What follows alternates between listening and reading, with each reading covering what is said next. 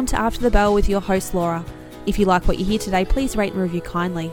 This show is a series of conversations with educators and learners to try and deconstruct some of the stereotypes around education. If you'd like to know more about me, please visit my Instagram page at Educating Laura.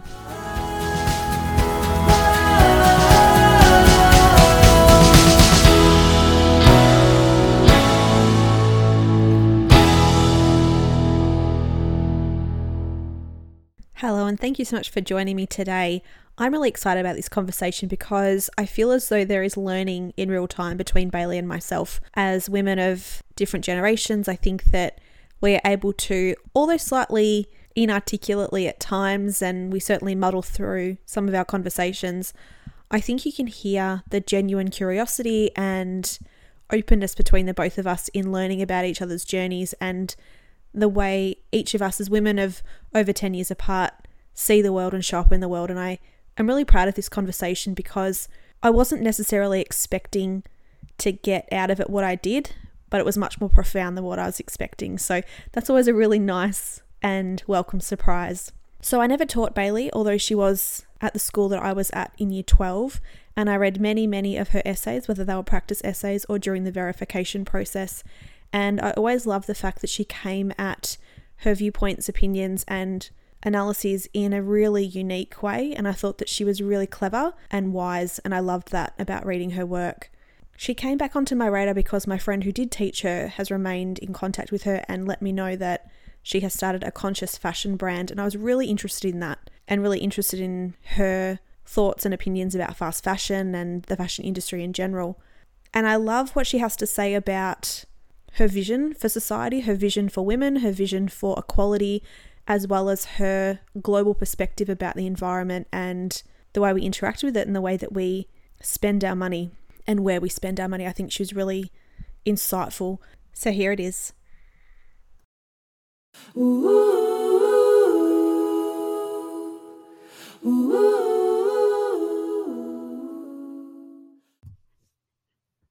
Hey Bailey, how are you? I'm well, thanks, Laura. Thanks for having me. Absolute pleasure. So I thought we would start straight away at the beginning and talk about high school a little bit. So what were your early high school years like?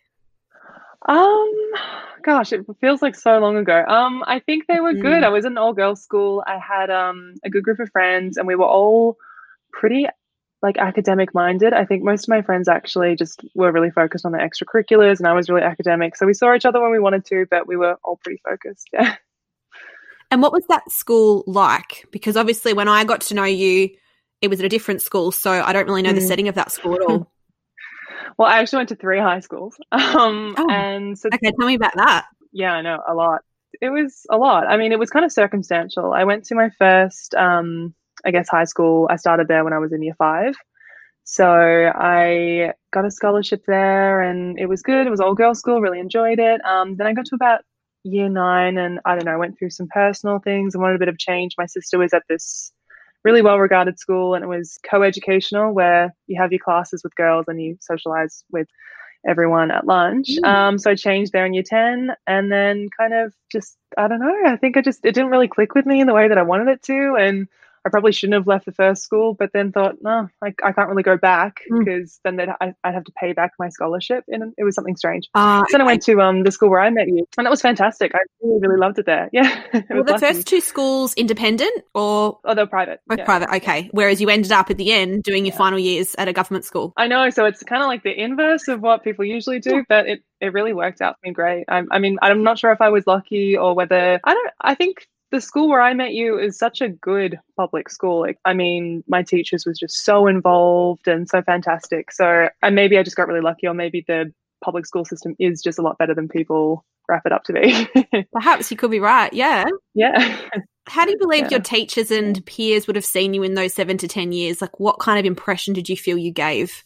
I mean, seven to 10, I feel like people change a lot in the years from seven to 10. I think probably in year seven, people saw me as a very type A, academically minded kid. Um, probably a bit of a know it all, but annoying. And then I don't know, I think I probably withdrew a little bit in year nine, year 10. You know how people mm-hmm. change that way. So, um, yeah, I think being at a girls' school was different as well because people were less worried about what the boys are going to think. So everyone was just a little bit more silly and outgoing and, and such. So I think that was a good aspect. So I was probably a little bit silly, but still very academic. And you know. I would say something similar. Yeah. I went to an all girls school, and I think that I didn't grow up quite as quickly.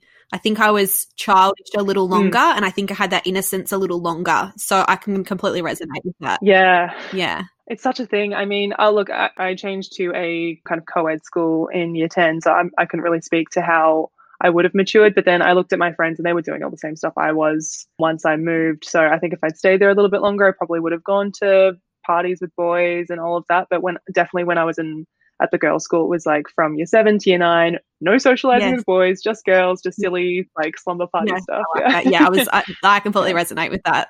How would you describe yourself as a learner? I think I'm a real storyteller, maybe. So I think I kind of need to know the why of how everything happens in order to understand it. Like even now with uni, it's kind of someone can describe something to me and I'll be like, yeah, cool, but why? It doesn't make any sense to me until I can understand how it all started and how it all ties together. And then I can create like connect dots in my mind and things like that. So yeah. so you don't like to learn things in isolation, it all has to be linked to something greater or something bigger. Yeah. Okay. Yeah, I think, and I think um, maybe I even fall into the danger of linking things that probably aren't supposed to be linked just so they have a place in my mind, if that makes sense. Yeah, like, that completely. Even when I hear things on the news, I'm like, oh, maybe that's happening because of this happening, and it probably isn't connected at all. But in my mind, it's all connected. it's all just this little spider web. But it creates the context for you that makes you understand it. Yeah, yeah, or just makes me rem- remember it because it has a purpose in my mind. Yeah, yeah, I can understand that too. Yeah. What do you believe makes a good teacher? You said before that you had some really amazing teachers. What was it about those teachers that that you thought was so great? I think a really good teacher. I, I think pastoral care is such an important thing for a teacher, and I think I like I have so much admiration for teachers because it would take so much patience and understanding to get to know every individual person and what they need. But I think being a kid and feeling seen and feeling understood and inspired is so important. And I was lucky in that respect. You know, I had lots of good teachers throughout my schooling. I had a really good teacher in year five who taught me a lot about the environment and social studies and things like that. That very resonate like resonated with me a lot.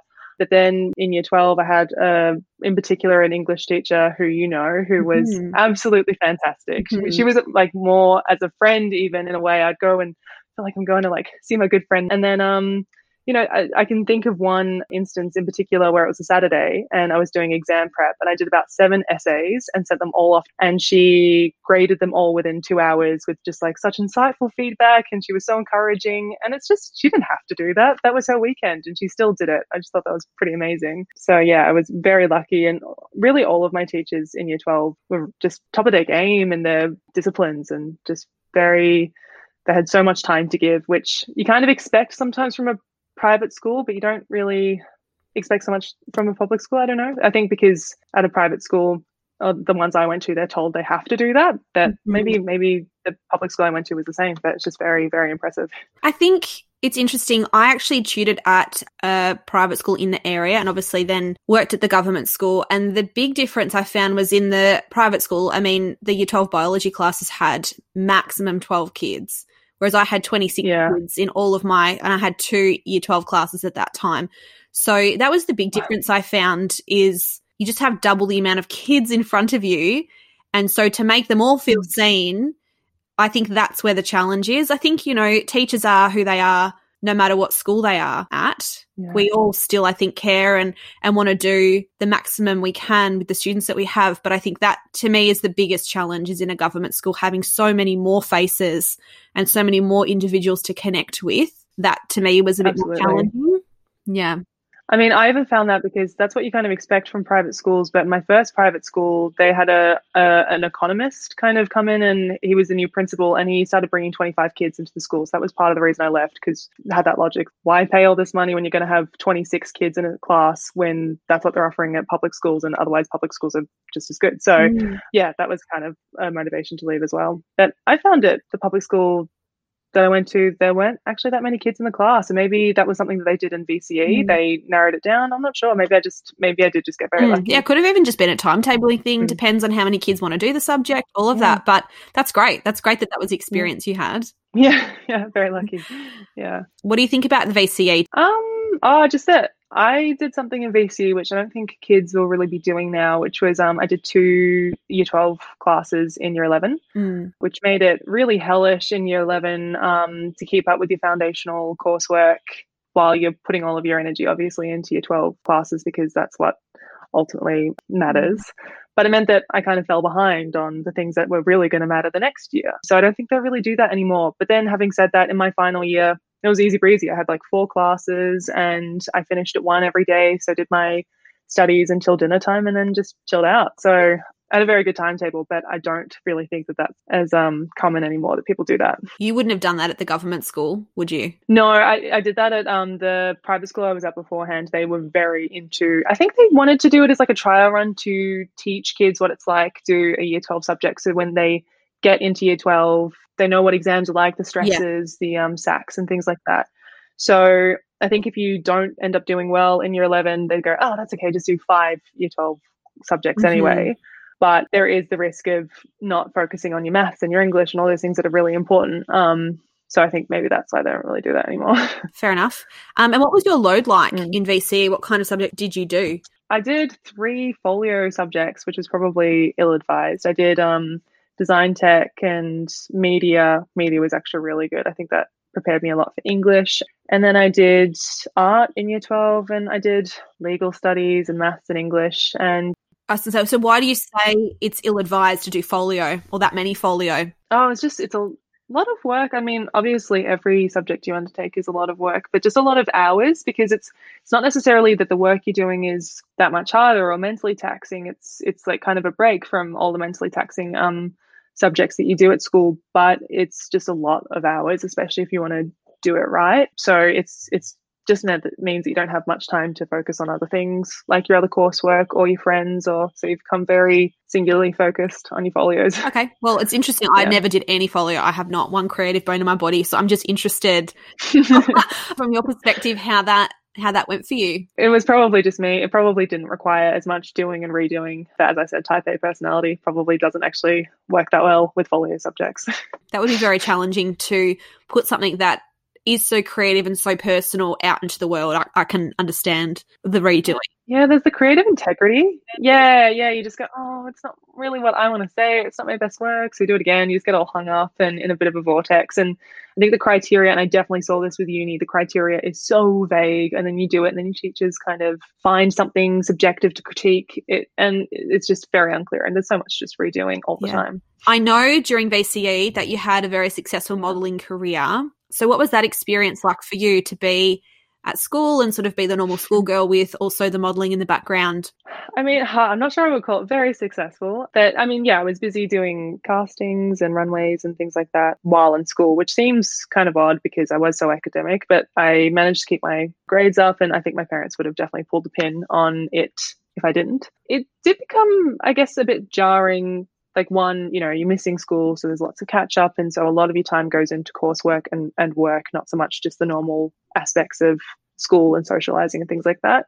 But it was also just jarring in the sense that I'd go to work, I'd interact with people in their 20s, clients in their 30s, things like that, and then I come mm. to school and I'd be treated as a kid again. And I think that's kind of something I regret that I wasn't just present in being a teenager. I was kind of off in my own little world thinking I was somehow an adult when I really wasn't.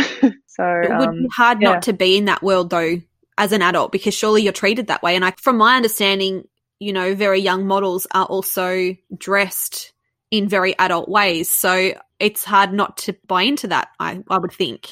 Yeah. Which, to be honest, it's really not something I agree with. Like, I'm, I'm happy that I did it. I think it was fun in a lot of ways. But if my daughter came to me and said, Oh, I want to be a model, I'd say wait till you're 18. And it's also it's the academic thing, but it's more so just that I don't really agree with 16 year olds selling things to 30 year olds. It just, it kind of perpetuates this youth culture that I don't really agree with. So, I mean, it was, it was fine for my own personal experience, but I don't really agree with very young girls modeling in that yeah. sense. Yeah. I like that perspective. That's an interesting perspective. Why do you think it was okay for you, yeah. but it wouldn't be okay for your daughter? Uh, look, maybe like my kid would be fine. I'm just a hypothetical person. I don't know her. but um, I think it was okay for me because I, I was really self motivated and focused on school. And um, I had a very close relationship with my mum. And so I just wasn't getting up to anything that she wouldn't know about or, you know, I think I had a very open relationship with my mum. If I was really closed off and the kid that would kind of sneak out or, you know, blow off school or, or whatever, I, I, don't think she would have a bar of it at all. But somehow there was just like this really um, innate sense of trust with my mum, yeah. which is really lucky. So I think it was okay in that sense, but really it seems like a weird concept and I'm not sure. I'm just lucky it turned out okay, I guess. I think it's just an interesting analogy you've put out there, that's all, because I think we do put ourselves in positions that are sometimes precarious and sometimes, as you say, ill advised in ways. And yet, if we were to put other people that we care about in those positions, we wouldn't be quite as comfortable. I think it's interesting you put it yeah. that way. Or it kind of becomes like a case by case mm-hmm. basis, yeah. I guess. You know, like it really just depends on the individual. I'm not sure. And I was really interested in fashion. My mum knew that, and my mum kind of knew what angle I was coming at it from. And so, yeah, I don't know. It is an interesting one. yeah. I'm posing no judgment to your mum. It's not about that. I just think it's an interesting, yeah, just an interesting situation yeah yeah. but i think i think it also helped me mature in a lot of ways in terms of like you know acquired good foreign manner of just from having to talk to my agent all the time on the phone and she was very grown up and and, and things like that. I was quite like shy in some ways and then i kind of had to grow up which maybe even helped me with VCE in a way, like school of life, that kind of logic where um, maybe forcing yourself to grow up a bit quicker makes you um, a little bit more prepared for challenges that you you're faced with later. So Absolutely. who knows? Absolutely. Yeah. It's just yeah. it's an interesting situation. As I said, I was not a model at school. and I find I find that whole industry fascinating, to be honest. Um, I'm less judgmental about it, more fascinated. Yeah, yeah. Well, I mean, yeah, it, has got its ups and downs. Let's just say that. Yeah. Uh-huh. So, speaking on, on this train, obviously you are physically very attractive by mainstream standards, you know, being being a model and accepted in that sort of industry. What other impacts has that had on you? And are there any stereotypes about that and about that industry and about being attractive that you would like to dispel in any way? I mean, I think that's like the most important thing that you pointed out there was like by mainstream standards because I mean, I really think that construct uh, beauty is a construct and it's a pretty messed up construct as we've kind of learned and it's very reductive and limiting in a lot of ways so i don't really agree with it. Um, i'd say that kind of being blonde and you know quote unquote a model in high school i think and even in life it attracts undeserved attention in all different types of ways negative and positive. I'd say sometimes i got positive attention i didn't deserve or i got negative attention that i didn't really deserve. You know i got i fulfilled a stereotype that people resented so therefore they may have resented me. It's all just speculation um but yeah i think it, it can be problematic. But then I also think I am a woman of privilege, so I I also have to acknowledge that there are elements of my life that probably maybe are unfair and that I'm unconscious to. Yeah. yeah, absolutely. I think that's a really insightful answer. And I think that this year of all the years is really bringing to light the privilege that we accept without question. That's what absolutely. I so much this year. Which has been an incredible um, learning experience because I think it's just shown us that how many things that we've been blind to um, wittingly and unwittingly, and um, how much education we really have to do in order to do our part to make things better. So, yeah. Absolutely. Yeah. Oh, this is getting deep, Bailey. it really is, isn't it? so, for you, as, as we've identified the idea of mainstream beauty, what is it that you feel and you see as beautiful and attractive? Ooh, that's a loaded one because I think there are so many it's it's kind of like what should be beautiful and what should be attractive and what we're conditioned to think is beautiful, what we're conditioned to think is attractive. It's really hard. I think obviously there's definitely an aesthetic part of beauty, but I also think it's the way that people carry themselves, the the way that they um very kind of fashion oriented. So this is probably maybe other people don't agree with this, but people's style I think is really attractive. The way that they have it's almost like a self-reflective thing that they go this is my best features this is how i express myself this is you know kind of my aesthetic and i find that very attractive. But really i think when you get down to it i think you know the aesthetic part of someone's attractiveness can kind of the shine can wear off that really quick and when you what you're left with is how intelligent are they? Do they make me laugh? And um you know did uh, like do they have a sunny personality? Things like that i think uh, have the most longevity. Yeah. and it would be nice to see more of that out there and celebrated. Absolutely. Yeah. And I think, as you say, at the end of the day, the facade that we're presented is only new and shiny for a short time, you know? Yeah, and you're left how that person makes you feel and is do they make you feel attractive in yourself, I think that's very attractive to, to Yeah. be made to feel that way by somebody else in Oh, someone's it's a huge presence. thing. Yeah. Yeah, absolutely agree with that. So, what does success look like to you? Well, I was raised by a bit of a feminist. And so as a kid, because she had, I mean, my mom had two daughters. And so we were always taught that independence was the hallmark of Yeah. success. And I think I've really clung on to that. Like, as I think um, as women, we're kind of coerced into codependence, guided into that really um, easily. And so to be successful, to do something that you love, obviously, but that you can stand alone and not only support yourself, but help the people around you, that to me would be success. Yeah, I love that. And so, your mum, you feel, has been the biggest influence of that opinion? Oh, yeah. I think my mum introduced me to a lot of concepts from a young age. And then because I, you know, kind of cultivated an interest in that, then I looked for it elsewhere and, and agreed under my own steam. But yeah, definitely at a young age, you know, it was the 90s. My mum was like, no baby born dolls, no like, you know, conforming to traditional gender roles. No, you can't have an ironing board for your doll. What is this? So she, she actually bought me Tonka trucks to play with. And then I ended up making the Tonka trucks get married. And she was like, well, she's just her. She's a girly girl.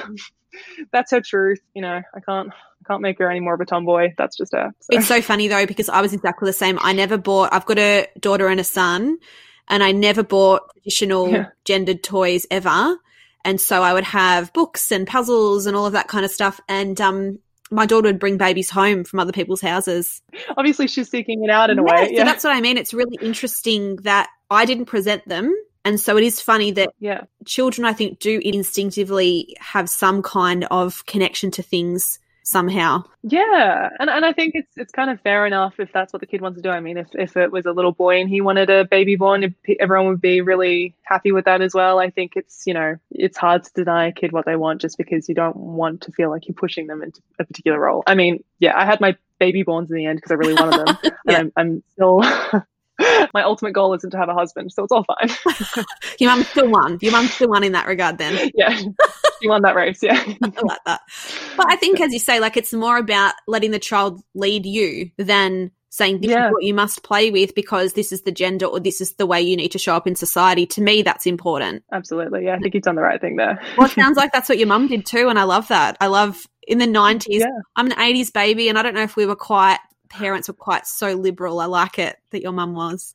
Yeah, well, my mom was also, you know, 26 when she had me. She's 22 when she had her first baby. So she was like a really young kind of Naomi Wolf reading lady, yeah, mother. Yeah. So, what is your relationship to the media, considering you were kind of in that sort of fashion world for a little while, including social media? Obviously, with all of that kind of that industry, social media tends to be quite important. Hmm. I mean, yeah, I've actually like interned in the media a lot. Like, um, I interned at Vogue and Fashion Journal, which is a publication we have in Melbourne, and so I've worked in media a little bit, and then definitely with social media, I have my own personal Instagram account, which I kind of created because I knew um, that to get a job in fashion, it definitely helped having an Instagram following. So I started working on that while I was at uni and now I just kind of do it for fun. Um, but I mean, I, I really enjoy social media because I think it, I even check in with my friends less on social media. I'm more likely to give them a call or have a chat with them. It's more just that there's this community of people that I otherwise wouldn't come across that inspire me and that I've even, you know, cultivated friendships with, which is great. So I love social media in that respect, bringing people together and it's just a bit of fun. But I think if I was being raised in this social media era, I, I just don't know how it would have affected me. I, I never had to deal with it. I didn't have Facebook till I was like 15 years old. MSN was hard enough. I mean, I can't imagine having Instagram at the age of nine. I mean, I was on MSN mm-hmm. all the time, and as soon as Yeah. like a boy I liked popped on, I was like, "Hey, how's it going?" And you know, it's just it's just so much freedom.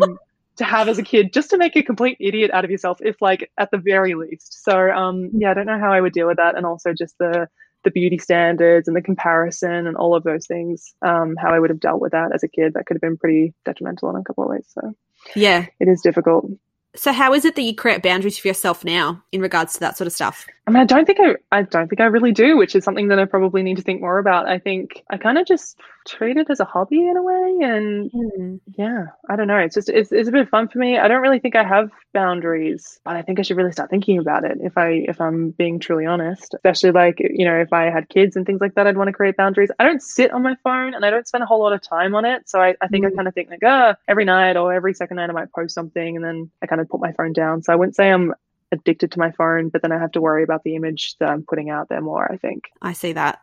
Well, I'm thinking too, the boundary that I can see is is you seeing it for what it is, right? Like not buying Yeah. into it. I think that in itself is a boundary is to understand that it is a projection and a version rather than the truth. I think even understanding Oh, that absolutely. creates a boundary. I mean, it can be hard. Mm. It can be hard. You can be following someone and they're traveling all year round and they look like they have the best life. And I think it does get hard sometimes if, you know, even COVID, I've got friends who are still traveling around Europe and it, it's difficult to kind of stomach that sometimes. But yeah, I think if you just see it for what it is, you know. It's even harder for Victorians because we um, are literally the only ones in this situation and it's just shameful. I Right. know. I can't even. I can't even talk about it. I think, especially like my sister's a doctor and she's working in the, the northern area, and so I mean, it's hit really hard. It's kind of she's been incredibly unlucky in that sense that of all the states to work in and all the parts of the state to work in, she's working Yes. in a really hard hit area. But that's really stressful for her as well. So I think we're all a bit like we're just very disappointed in Victoria right now. Yes. just wishing it wasn't that this way. the nation's naughty corner. Yes, and I love being from Melbourne. I really love being from Melbourne, but at the moment, I'm not saying too much about it. There's a real stigma. There's a real stigma against it right now. Just like tell people, "Oh, I'm from Melbourne." They're like, "Ew." Yeah. It's like we've got Jenny. cooties or something. It's bad. It's not cool. Yeah, we do have goodies. Yeah, All right. Um, not good. so, so you have your own clothing brand that you are running with your mum. How did that all come about? Well, I got fired. Um, no, it's not. It's not really that cut and dry. I finished uni, and it's always something I've wanted to do, especially a sustainable slow fashion brand. And so I was kind of working on it on the side with my mum, and I was planning on launching it anyway. But it just so happened I got fired, and I launched it the next day. Um, it was. I'm saying fired for dramatic effect. It was made redundant during COVID, but really, Okay. I got fired. And um, so it was just, you know, something to put my energy in. I didn't want to just kind of be sitting around doing nothing. So, um, yeah, I just had to put my energy into that. And yeah, my mum was along for the ride. She's, well, not along for the ride. She is very much, probably, she's more than half of it at this point, even because I'm studying. So she does a lot of the sewing, but we do the conceptualization and the designing and the Instagram, Wow. all that. So that's together. recent then. Yeah, very recent. Yeah, like uh, Wow. April, I think. And so, what were you doing at uni before this? Oh well, I was yeah. So I studied fashion design. Um, I did a bachelor in honors at RMIT, and that was the course I've wanted to do since I was fourteen. So um, and I did it, and then yeah, there were ups and downs. It wasn't quite what I had in mind, but you know, I'll we can talk about that later. Um, so I did fashion design, and then the day I graduated, I got offered a job in a head office for a popular fashion brand. I was like, woohoo, this is great. And it was very different from what I was expecting. It's not nearly as glamorous as you hmm. anticipate. And then, yeah, I was just unlucky, like last person in, first person out with COVID. And then here we are. You infer the ups and downs of that uni course. So, can you speak to that a little bit? Well, yeah. So as I said, I, I wanted to do this course ever since I was 14 and worked very hard at doing it, which is why I did all those folio subjects. And I got in, which was great. And then it was really different from what I was expecting. It was kind of, it's a very conceptual course and I was always really rooted in ready to wear. Um, and I think people kind of summed me up as a bit of a Barbie doll, which really Mm. broke my heart over and over again. And I, um, I even, there was a group chat made about me and how much they hated me, which was difficult. Yeah, which is, it, it was just difficult to. Based on what? Based on how you looked or based on what you wanted to do in fashion? I'm not quite sure. I'm wondering whether I did a presentation because my thesis was on um, how men get a lot of advantages in the fashion industry, and two of I feel like it was kind of started by two guys in the course. Um, so thus they were kind of just proving my point, really. Um, that I Yes, were. yeah, so I just it was kind of just disappointing to learn that people don't really change. That uni is kind of quite high school. I think people are just disappointing sometimes. Doesn't matter. And if you're in an institution, you're going to come across disappointing people. Mhm. Yeah, so that was really hard, and I felt like, as I said, it was really um, subjective, and you could do something and pour your heart into it, and they could give you a very vague brief, and you spent hours on it, and then they could just tear it down just because they didn't like it or, or what have you. And then I got into like I graduated, and I got into the fashion industry, and I realized that there aren't that many jobs, and there are like a hundred kids just at RMIT graduating every year, and then you know who knows how many people across the country and in the world are graduating from fashion design, and it's kind of a, I mean, it's it's a really profitable industry, but there aren't that many jobs. So that was a bit of a wake up call. Yeah. And I wonder too, especially right now, I mean, we're seeing the fashion industry taking a hit mm-hmm. that they've never taken. Yeah. You know, I saw in the paper the other day that Chanel have had to close a number of stores to see that taking a hit too. I'm wondering how you see the future of fashion moving forward. What do you think it's going to look like? Oh, it's really sad, honestly. I mean, I think change definitely needed to be made in fashion. And that was also another problem that I had when I was studying is that, you know, as you mature, you kind of maybe develop more of a social conscience or just more of an awareness for things that are happening outside your little bubble. And I realized that it's a really, mm. really dirty industry. And I, I didn't make me want to give up on the industry because I thought if everyone leaves it, you know, the people who want to create change, you know, they're the people that need to stay. So I thought, oh, you know, maybe I can help a little bit or who knows. But I think hopefully yeah. with COVID things might change. But definitely, like I think was it eleven print magazines in Australia have stopped print since COVID. Um, as you said, you know Chanel the closing stores. I think it's you know even I'm unemployed right now, so be looking on Seek for a job, and there just aren't really that many jobs out there. so um, yeah. it I'm not to answer your question, I'm not quite sure. I mean, we've seen recessions before. I don't think we've ever seen anything like this before. So um, it no. will be hard to see. Maybe there'll be a new wave of lots of small scale brands instead of a couple of you know monopolizing fast fashion brands and and, and luxury brands i think the luxury brands will probably always stay i hope um, just mm. more historically mm. and and just in the sense of nostalgia i would hate to see them go but yeah i think hopefully there is a change in a broader sense so what is your thought on those f- sort of fast fashion or the idea of fast fashion oh they're bad Yeah, okay. It's so bad. I, it's it's so so bad. I think. I mean, we've developed this culture where things are made quickly and cheaply and then they deteriorate quickly and then we throw it out and we, we're on to the next thing because it costs $20 to replace but we're not thinking about the years and years and all the resources yeah. that we've taken and how many years it's going to take to break down and it's just this really really bad cycle and also i mean now people expect clothing to cost a certain amount and so if you want to try and change the system, it's it's really difficult to do things right. I mean, back in the olden days, people were pretty much married and buried in the same outfit. They would invest in one great piece of clothing and that was their like Sunday best dress. And and it's not like I'm saying that we need to go that far. Like it's good that we have self-expression, and that's obviously something I love about fashion. But it's it's definitely a problem. I mean, if you look at what's happened in Uzbekistan from cotton production, it's pretty much dried the country up, and even the pesticides because it was such a dry climate then, and all the wind was blowing pesticides from, you know, the cotton farms into people's homes and people were getting cancer. Or if you look at how indigo dyeing is, you know, the polluting all the water and the water wastage and the chemicals and the waste. And it's just, I think it's second to agriculture in water wastage or water pollution, and it's second to oil wow. in just in uh, mis- misuse of um, resources. So it's definitely a very problematic industry. Yeah, and it's it's so funny because obviously in planning this episode we had a bit of a discussion about the fact that I'm getting or I'm having a lot of thoughts about things that I'm now starting to really consider where that's come from. And I do feel like for me, the idea of spending an exorbitant amount of money on clothing seems wasteful right? Like mm. that's my that's my initial thought. Like, why would I spend that kind of money on a top or whatever? But the, the lack of knowledge I clearly have about where that top's come from and the impact it's having. And as you say, the fact that if I buy something that is, isn't expensive, then I have less reason to take as good a care of it. If I mm. had invested, or have it mended, or yes, yeah. I'm really interested in this because I've never considered it before. I, look, and I think that's a fair standpoint to be at. I think there is a real lack of knowledge and no judgment. I mean, it's it's a mm. constructed system that everyone is buying into. I mean, even even me, like I have things in my closet that I bought from fast fashion brands, and you know, I'm definitely trying to make a change, but also I'm not going to stop wearing them either because that's also contributing to the issue. So yeah. I think you can stop buying them, but ultimately, if you just start throwing out all the things that are you know from problematic brands, you're also just contributing to the issue in a different way. So um, it is something that we have to start thinking about as well. But you know, you look at t-shirts for a hundred dollars and it does like, it makes me kind of, t- it takes my breath away sometimes, um, especially yeah. when you don't have that much money. But I think when you really think about, I mean, cause I sew clothing, I know how long it takes, how expensive, um, well-resourced fabric, you know, is. And, and I start to do the math and I go, wow, you really can't get an ethical t-shirt below a hundred dollars if you really do the math. Right. So but it's also our culture of you have to wear everything once and or you know i think it's on average, you wear something seven times before you completely give up on it.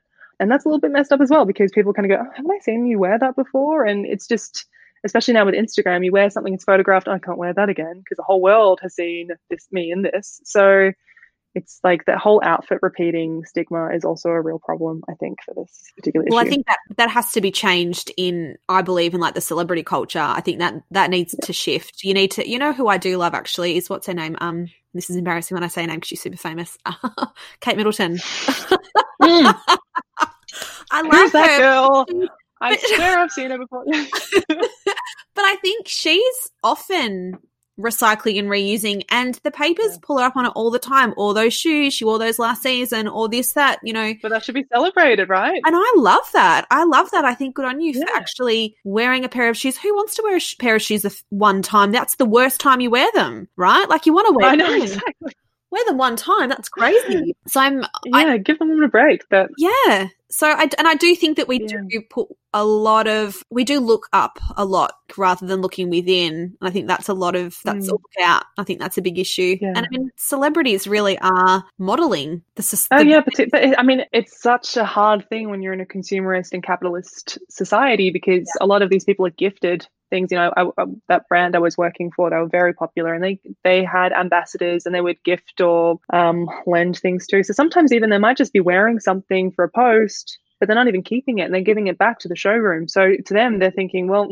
my closet isn't even that big, and I and I didn't even hold on to it. I gave it back, so I'm not, you know, contributing to an issue, but they are because your average person looking at that photo won't know that they're not holding on to that, or that they didn't buy it, or and you know, if such and such, I'm not going to name any names because I don't want to be like yeah. Finger pointing to a particular celebrity but um such and such you know wears all of these different outfits all the time. I too i have to wear all these outfits all the time.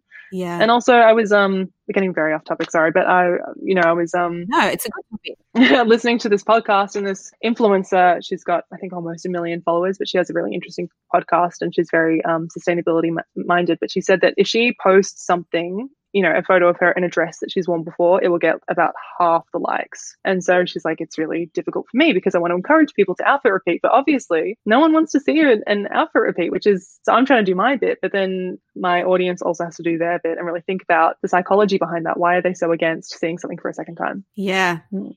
Mm.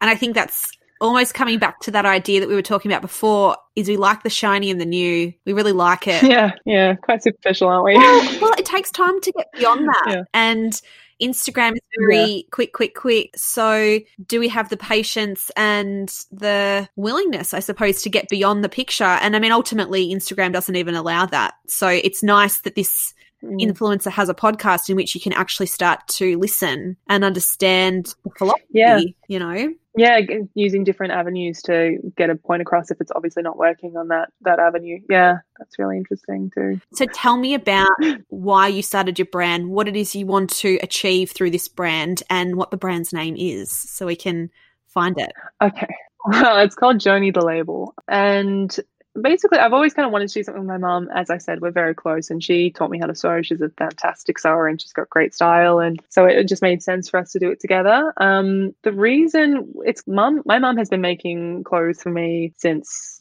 I don't know, I was like 13. So it's been really normal for me to have a very homemade wardrobe. And I think I didn't realize how much I like relied on those pieces to style my outfit or like I just really took it for granted. I thought, oh, who would want homemade clothing, you know, but then I realized it's actually something that probably people would love and and they just if you don't know how to sew, how are you going to get it? Mm. And then we also thought, you know, this is actually the time, maybe even if before homemade had a bad connotation, um, like in the 90s, like because off the rack was kind of just a new thing. It's it's actually something that people are really cherishing now. So we thought, okay, if we're going to do it, this is the time. And so now we kind of just make made to order clothing out of found fabric. So upcycling, sometimes we'll cut things up and upcycle it, or sometimes we'll find old bedspreads or tablecloths or curtains and and take take them and make them into something people can wear. So it's got like a really upholstery slant sometimes. Yeah. look like a couch cover um and and then we'll have the odd thing that looks well i think kim uh, kardashian like did that really well didn't she in that met gala oh yeah yeah exactly well it's becoming quite a thing i think really we want to look like uh, an interior piece in an old italian woman's apartment well that's my like ambition anyway yes. like a plastic covered gingham floral dress Yeah, something like that would be great. The most amazing image, Bailey. I love that so much. Yeah. yeah, you're welcome. so in terms of obviously your upholst your sorry, you're reappropriating, is that the right word? Or not really? Recycling? Yeah, upcycling. Yeah, upcycling. You know, yeah, reappropriating works too. Yeah. Um. So does it mean that each piece is very unique, or do you have like a piece that you kind of make similarly with different fabrics, or how does that kind of work? Yeah, kind of latter, but it is actually a really interesting design te- technique to get a piece of fabric and go, oh, maybe this would suit this, and then you sometimes get these great designs that you just wouldn't have thought of otherwise, but you just had this fabric that maybe you wouldn't even have thought existed or would work with clothing or something like that. So usually it is just we have like a range of styles and we redo the popular ones in um, similar but slightly different fabric. So it can kind of be a little bit difficult sometimes. We have to shoot a lot of the pieces sometimes on me in order to show, oh, now we have this in this colorway. Um, but we're trying to foster a system where it's more commissioned. You know, we have our styles, and then if someone likes it, they can DM us and say, oh, I really like this dress. And we can say, oh, we have these fabrics. Do you like any of these? So, but I mean, everyone's really used to browsing, picking their size, and, and putting it to the shopping bag and having it delivered delivered in a couple of days. So it's really just part of the slow fashion process. And hopefully it's going to become a little bit more routine and less like, whoa, this is weird. I think too, at the moment, considering we have nowhere to go, we're not no, exactly. We're not, we're not so pressed, or, or we're not. We don't have an event. We don't need it by Saturday. We don't need it, you know, yesterday. Mm. So I do think you're right in that this is the time to launch because why not have that bespoke piece that you can wear when COVID's over in 2022? You know, like. Yeah. Why not? Why not um, invest now? Let's hope puffy sleeves are still in fashion. I mean, that's the thing though. Like, I, I mean, look, we're, we're getting some, some people, obviously, they're still able to socialize, like even Western Australia or even New South Wales or overseas. Um, so it's not too bad, but I mean, it is difficult. It's good in the sense to kind of do the groundwork and get people familiar with your brand right now. But then in terms of creating something scalable or profitable it is it's difficult in a recession let's be honest recessions are hard absolutely Absolutely. So, what's the process for you then? So, is it designing or is it getting the material first? How you are you sewing? Is your mum sewing? What's the turnaround? How does the whole process look? Um, it's a bit of both. So, I mean, I can sew and I do sew, but my mum is just so much quicker and better at it because she's got like 20 years experience on me. So she does a lot of the sewing. We kind of sometimes she'll come up with an idea, sometimes I'll come up with an idea, sometimes we'll have a piece of fabric and brainstorm it together. It's really kind of ad hoc, and we just even now we kind of just go I go, I want to make this like I think this will be cool just because I want to wear it. And then we go, hey, if it gets a good response, let's sell it. So it's right now just a very easy breezy business model. It's kind of more of like a side thing at the moment. Um, it would be great if it could take off, but then it's hard to create something really profitable and dependable that is slow fashion. Um, unfortunately, fast, unethical fashion is a lot more profitable and you make a lot of money doing it. So it's um yeah. if you want to do the right thing, you kind of you kind of got to take that fact that you're not going to become a millionaire doing it.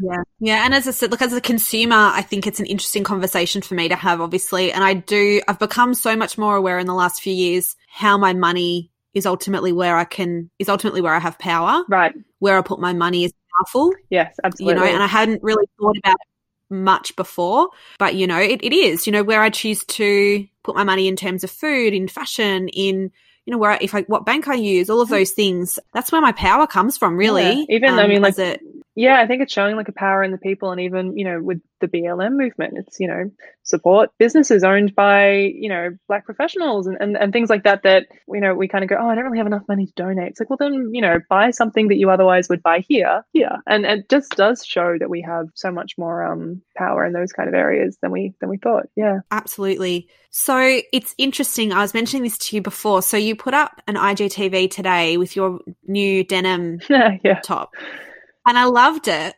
But the first thought in my mind was, I wish I could wear that. And I was having this sort of little chat with you today about the fact that that's problematic in itself. Like, why do I wish I could wear that? Why do I want to be uncomfortable in something to look a certain way mm. or whatever? How do you want to make your client feel? And I don't mean that in a in a negative way. Obviously, your clothing is beautiful, and some of the things are beautiful, but some of the things are very high fashion that I, you know, as a young mum at home, yeah probably couldn't wear. So, what is it that you're trying to go for with your fashion label? I mean, I think it's interesting that, I mean, I think in a way I can't get my head around why you wouldn't think that you could wear those things. I mean, but maybe that's just coming from mm. my biased perception because I'm like, I feel great in these things. Why wouldn't you feel great in these things? And yeah, yeah. Um, yeah. I, I, mean, it, look, it really depends. I think, I, I think definitely our pieces probably slant to a younger audience, which um, maybe that's just because of my mm-hmm. age group and what I feel comfortable wearing. And maybe if I was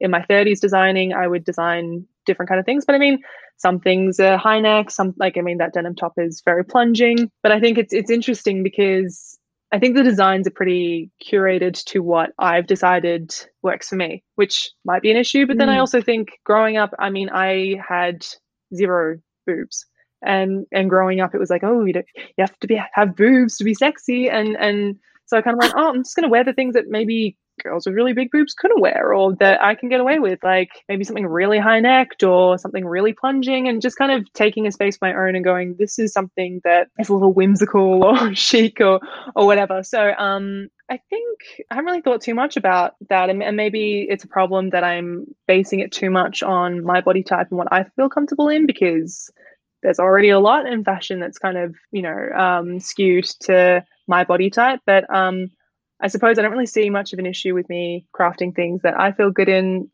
but maybe it is an issue if there's not enough diversity around to make it an even playing field if that makes sense i think it was more it was more a problem i think for me oh, right. in that do you not know only because where did that thought come from right which is that why then i wanted to have this conversation with you about beauty and fashion and all of that kind of stuff because i've still as you know a woman in my 30s had two children you know my body's done some pretty great things yeah. I still have that little thing in my head that goes, I'd like to look more like that, or I'd like to be able to wear that and look like that. And so I'm wondering, I'm uh, look, I'm really. I'm really trying to figure out what I'm trying to say here, Bailey, because it's not a criticism. As I no. said, it's more an exploration. And what I think is interesting is that you've gone in a similar way in that, well, I was told in order to be sexy or beautiful, I had to have this. Yeah. And so, in a way, I always think that we're coming from a similar place yeah, absolutely. But landing in a different, yeah. you know what I mean? We're so, weathering the same storm, so but we're in different boats. You know, something like that. yeah, well, we're just, you know what? We're just in different bodies. Yeah. That's it. But we are. I think we are because you were told for such a long time that to be sexy or attractive or womanly, you have to have X, Y, Z. Mm. And you know, as a five foot four um, which is exactly is exactly what I wanted when I was growing up. I wanted to be like cute and petite, you know, like not gangly and six foot, you know.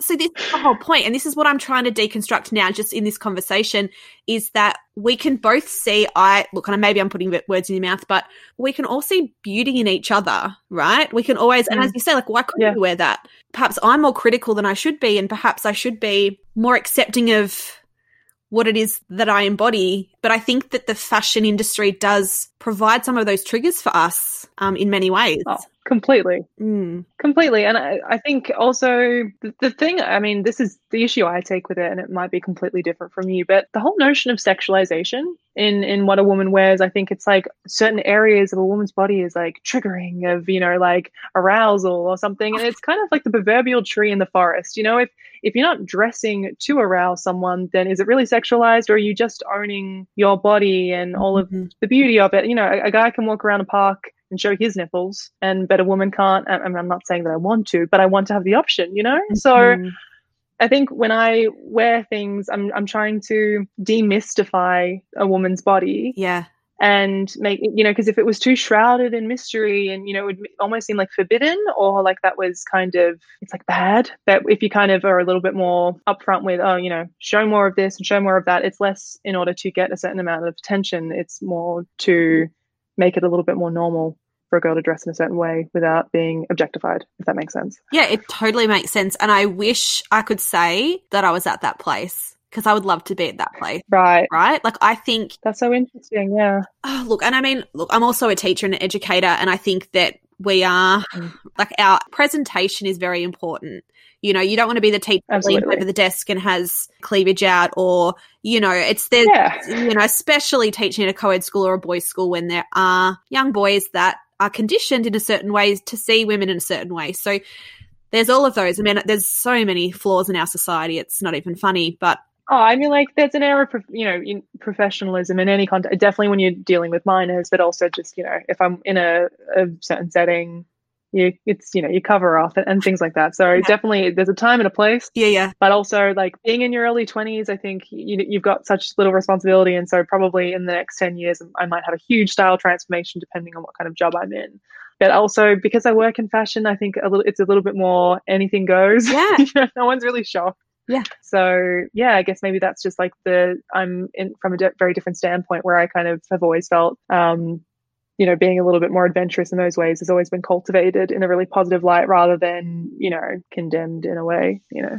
But I like that. And I think that I would love my children to grow up in a world where they could express themselves honestly, authentically, rather than feeling that they had to dress to protect themselves. I don't want to, I don't really want yeah. to be in that world. So I like that that's obviously cultivated from your mum and from that relationship you've had with her. Mm.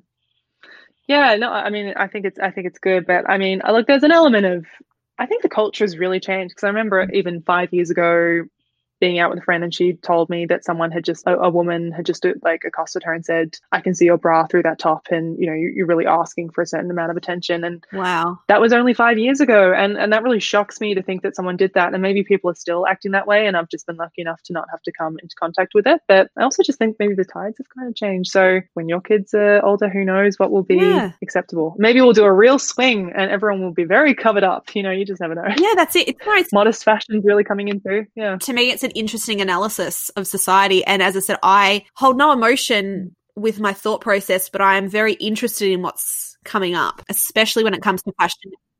Yeah, because obviously we've we've been hardwired without Absolutely. knowing about it, you know. So kind of want to explore that. Yeah, you know, I thought Bailey's coming on. I'm going to talk to Bailey all about it. She'll have some really amazing things to say, and you have. So thank you.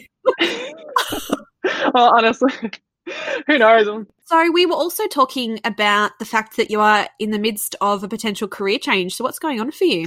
So I'm actually doing data science now. Um, I'm doing my post grad certificate in data science, then I'll move on to my master's. So it's very different in a way, like seems left of field, but it's also really similar because I can still work in fashion. Basically, my data is in everything. It's basically just information. So it opens up a whole spectrum of industries I could work in like health and education and um, you know even environmental stuff like we're talking about data is huge for that to try and um, hone in exactly how many resources you need of something or etc all of that. So um, yeah it, it's it's different but it's also I'm, I'm really loving it. And it's nice to do something academic after doing something creative for so long. Did you feel that you weren't as stimulated academically in the fashion course? I mean, I, th- I, I do believe that you can make anything as academic as you want to make it. So, I mean, I spent a lot of time doing mm. fashion studies and theoretical work and did my thesis, and all, that was very intellectually stimulating. I'm almost ashamed to say that I feel as though maybe I wasn't taken very seriously doing fashion or that okay. yeah, and, and and that's not my reason for doing it. Honestly, it is just that I, I can sense that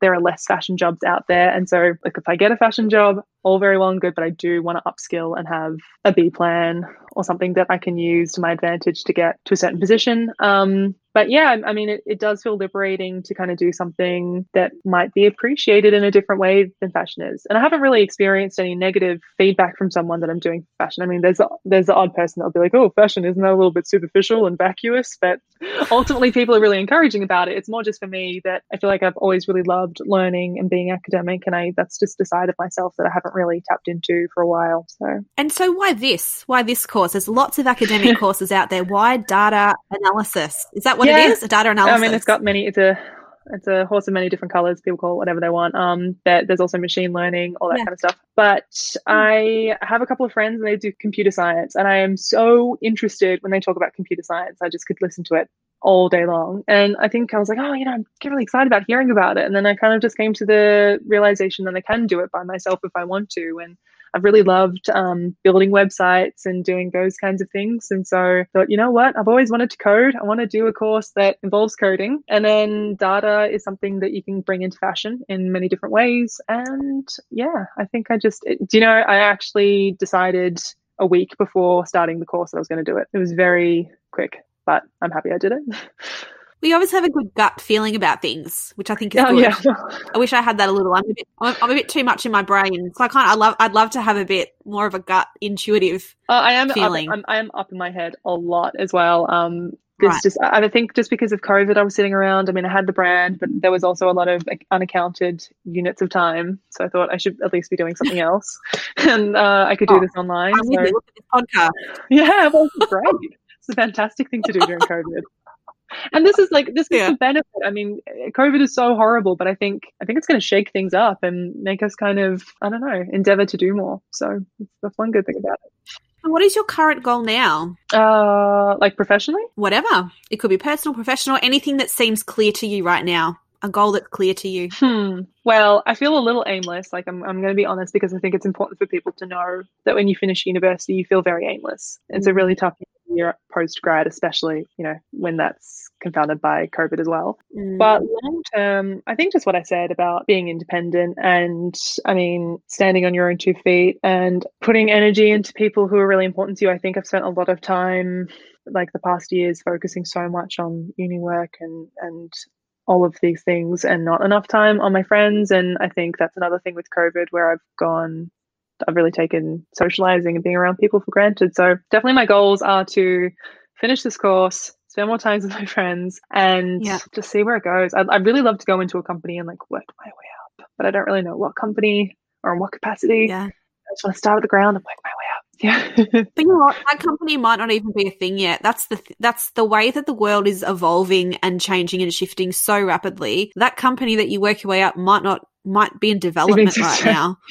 who knows maybe it'll be my company Who you know knows? you never know so Yeah. um i think Yeah. recently I've had this really misguided notion that life is very predictable. You know, life's just like it's just gonna keep going in the same momentum that it's been going for a while. And then it's been a real wake up call that, you know, I don't know where I was the day that people taught me like taught the class that when you make plans, God laughs. But obviously I was off sick. So I've really had to learn that lesson in real time. but yeah. You know what though? We've never had the control that we thought we did. Oh, Ever. yeah, I know. It was just we were just lulled into a little false sense of security because every day, despite the plan that you have, it may never go that way. And I think COVID has made us go, all right, we probably need to work on, as you say, those really stable relationships. We need to work on our resilience, our adaptability. Mm. And we need to just be like, oh, well, if we're, you know, moved off course for a little while, at least we've got those skills that allow us to deal better because I think that, yeah. we were never in control. at least not the way we thought we were. You just said something that just resonated with me. That "ah well" thing is such a commonly used idiom in my family. We're very "ah well," you know, like what are you gonna do about it? You know, oh well, move along. Next thing, let's keep going. Yeah. Don't sulk too much. Yeah. Oh well. I think that, I feel like that's my mantra at the moment. Oh well, Yeah. You know? no, mine too. Oh well. yeah. It happens. Yeah. so, actually, speaking of that, I think as a society we struggle a bit with resilience and being resilient. How do you think you have developed that, or do you think you have developed it? Yeah, I actually think that's something that I've been lucky to have in my life. I think from a pretty young age, my mum said, "Don't let the um the, the tough things in life define you."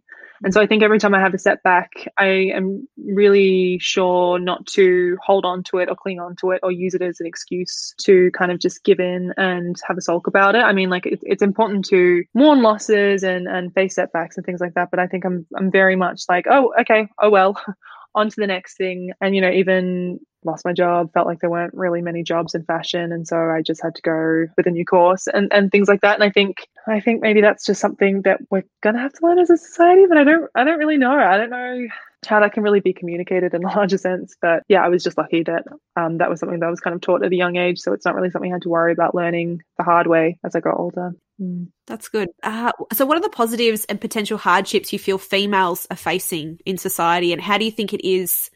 How have you experienced being a female in society? This is I I'm have so much to say on this topic, and I'm so nervous about having it turn into a rant. So if I start like pointing my finger, or you you could just let me know.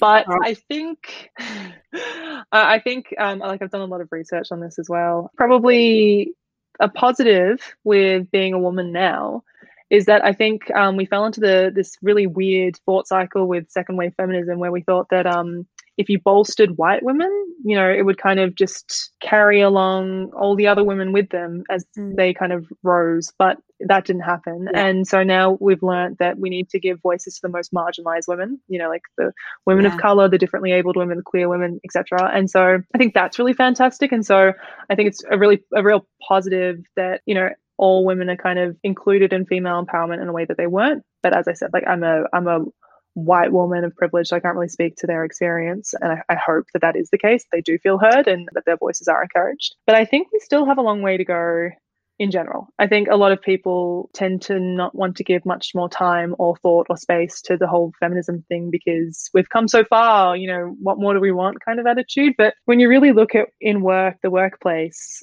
I don't know, I, I even when I talk to my like beloved male friends, they kind of are of this mind that because companies now have quotas to hire women, that the problem solved, fixed. And, you know, you, there are even some men who think that that's kind of defying a meritocracy. But you know what they don't understand is without equal opportunity, meritocracy doesn't exist anyway. For example, I did my thesis on um, how the upper echelon of the fashion industry is completely dominated by men. And when you look at the fact yeah. that that's even an industry that's buoyed by female currency, and all the women are on like the tiers, and these men are just getting there really quick. Like that's just an example of the fact that we still have so far to go, and we are getting there, yeah. but it's like problem problems are fixed. So I think there are still a lot of hardships for women, even in the home. I think a lot of the cleaning, housework, cooking, you know, um, responsibilities fall to women still. And I'll Completely. probably have men listening be like, that's not true. I do heaps. And there will be women nodding along. I think there are some men or hopefully a lot of men out there who do a lot of work. Like my sister's partner, he does all the cooking, she does all the cleaning. That's a pretty healthy split. Yeah. They're doing really well. Um, yeah. But I think there are a lot of cases where like, oh, my partner cooks two nights a week. Woohoo, what a hero, you know? So I think hopefully as the generations go on, that becomes less of a stigma that, oh, women are just better at that kind of work. We're just because right now we're going out, we're working full time, we're studying just as much. And then we have to come home and like cook and clean and take or take care of the kids or whatever. And I think that's just really unfair. Mm-hmm. Yeah. So, positive note, at least women have like a real community. Yeah. I think women are conditioned to feel yeah. as though we need to be the caregivers. I see that very clearly. And I do feel that naturally women tend to be a little bit mm. more empathetic. I think I see that in myself and I see that in a lot of the women that are in my community. And I think that we like being those people. I like to take care. I like to be understanding. And I think that that's not such a bad thing, but it's the idea that those those things that make yeah. us feel good are then leveraged in some way or taken advantage in some way. Yeah, I think that's I, that's the problem. And I think that those need to start early too. I think boys, young boys need to be a part of doing those things to support the family. It can't just be come on to the to the little girl or it yeah. needs to be the fathers showing. Yeah, I think that even if the kids have to do the chores as well, they might still be seeing their mum doing all of the work. So they kind of, and I think it's a really unconscious thing. I don't think there are any guys now sitting back going like, "Oh, that's a woman's job." I think one, they don't understand how much time yeah. goes into housework. So they think they do a little bit and they think that that's just equal. It's not. They're not looking at all the hours that are going into, you know, the shopping and the cooking and all of that. But, you know, I think it's, it's the way that the society's been constructed in a way as well, where like language of love, a woman's language of love is, as you said, being the caregiver and um, yeah. a man's language of love is providing for the family. And so there's so much stress and anxiety and pressure on both parts to fulfill certain roles. Yes and that just kind of needs to be dismantled a little bit. Yeah, 100%. Yeah.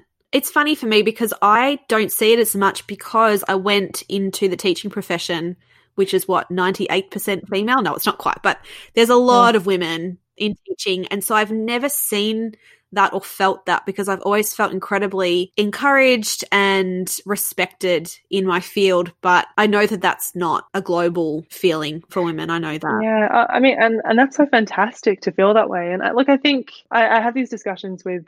Uh, guys a bit and it gets a bit heated that you know even in some companies like there are some really good progressive companies and you know their CEO might be a woman or their boss might be a woman or something and they go but the company I'm looking at, it's fine. So every company must be the same. But it's yeah. just there's so much prejudice still going into hiring decisions in, you know, probably less scrutinized companies. Yeah. So I think it's something that people need to be aware of, even if it's not happening directly in front of them. You know, it's it's still definitely happening, or the women aren't being paid as much, or what have you. Yeah, the important thing I think is to have honest conversations and to not be so triggered by things that are truthful to people. You know, like if yeah. this is a situation that is really happening to somebody, don't dismiss it. That is their truth. That's going on. And I think that just because you don't see it doesn't mean you can't be part of the change. I think you can. I think everybody's part of the change if they want to be. Yeah, it's a very touchy subject. I think people get very defensive because bringing it up, especially if you're trying to talk to your partner or a male friend, they feel like it's a direct attack on them. And I mean, everyone has to deal with this. It's kind of like um, I'm just about to read this book, White Fragility, and that's the whole concept yeah. of the fact that white people cry white tears, the you know, just the indication that they might be racist. And really, it's not for them to be upset. You know, it's for them to listen and take it in and, and not get Absolutely. so defensive. So I think it's a lesson that can be learned in lots of different um, areas of life. Absolutely, and I think you know what you're right. Like I, if someone was to call me racist, that would be very difficult for me to to take right? Because I don't mm. believe myself to be, but there is an element of my life that is blind 100%.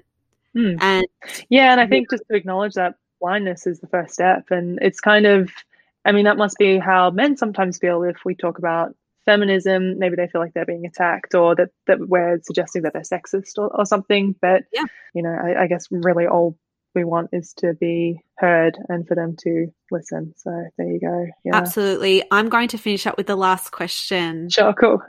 what are some of the greatest lessons you have ever learned? It does not have to be academic, just in your life, some of the greatest lessons. Mm, I mean, life is just one big lesson, really. but um, I mean, there are lots of lessons. I mean, there are trivial lessons like never eat at a restaurant with um, pictures of the food on the menu, but then there are bigger lessons. um, I think on that topic that we were just talking about, I, I think maybe I'm just saying this because it's what's at the forefront of my mind right now is that um, it's kind of like what you said about you know the power that we have as consumers and the power that we have as individuals um, we have so much more power than we think we do and life is not nearly as predetermined as we believe we have so much agency for change.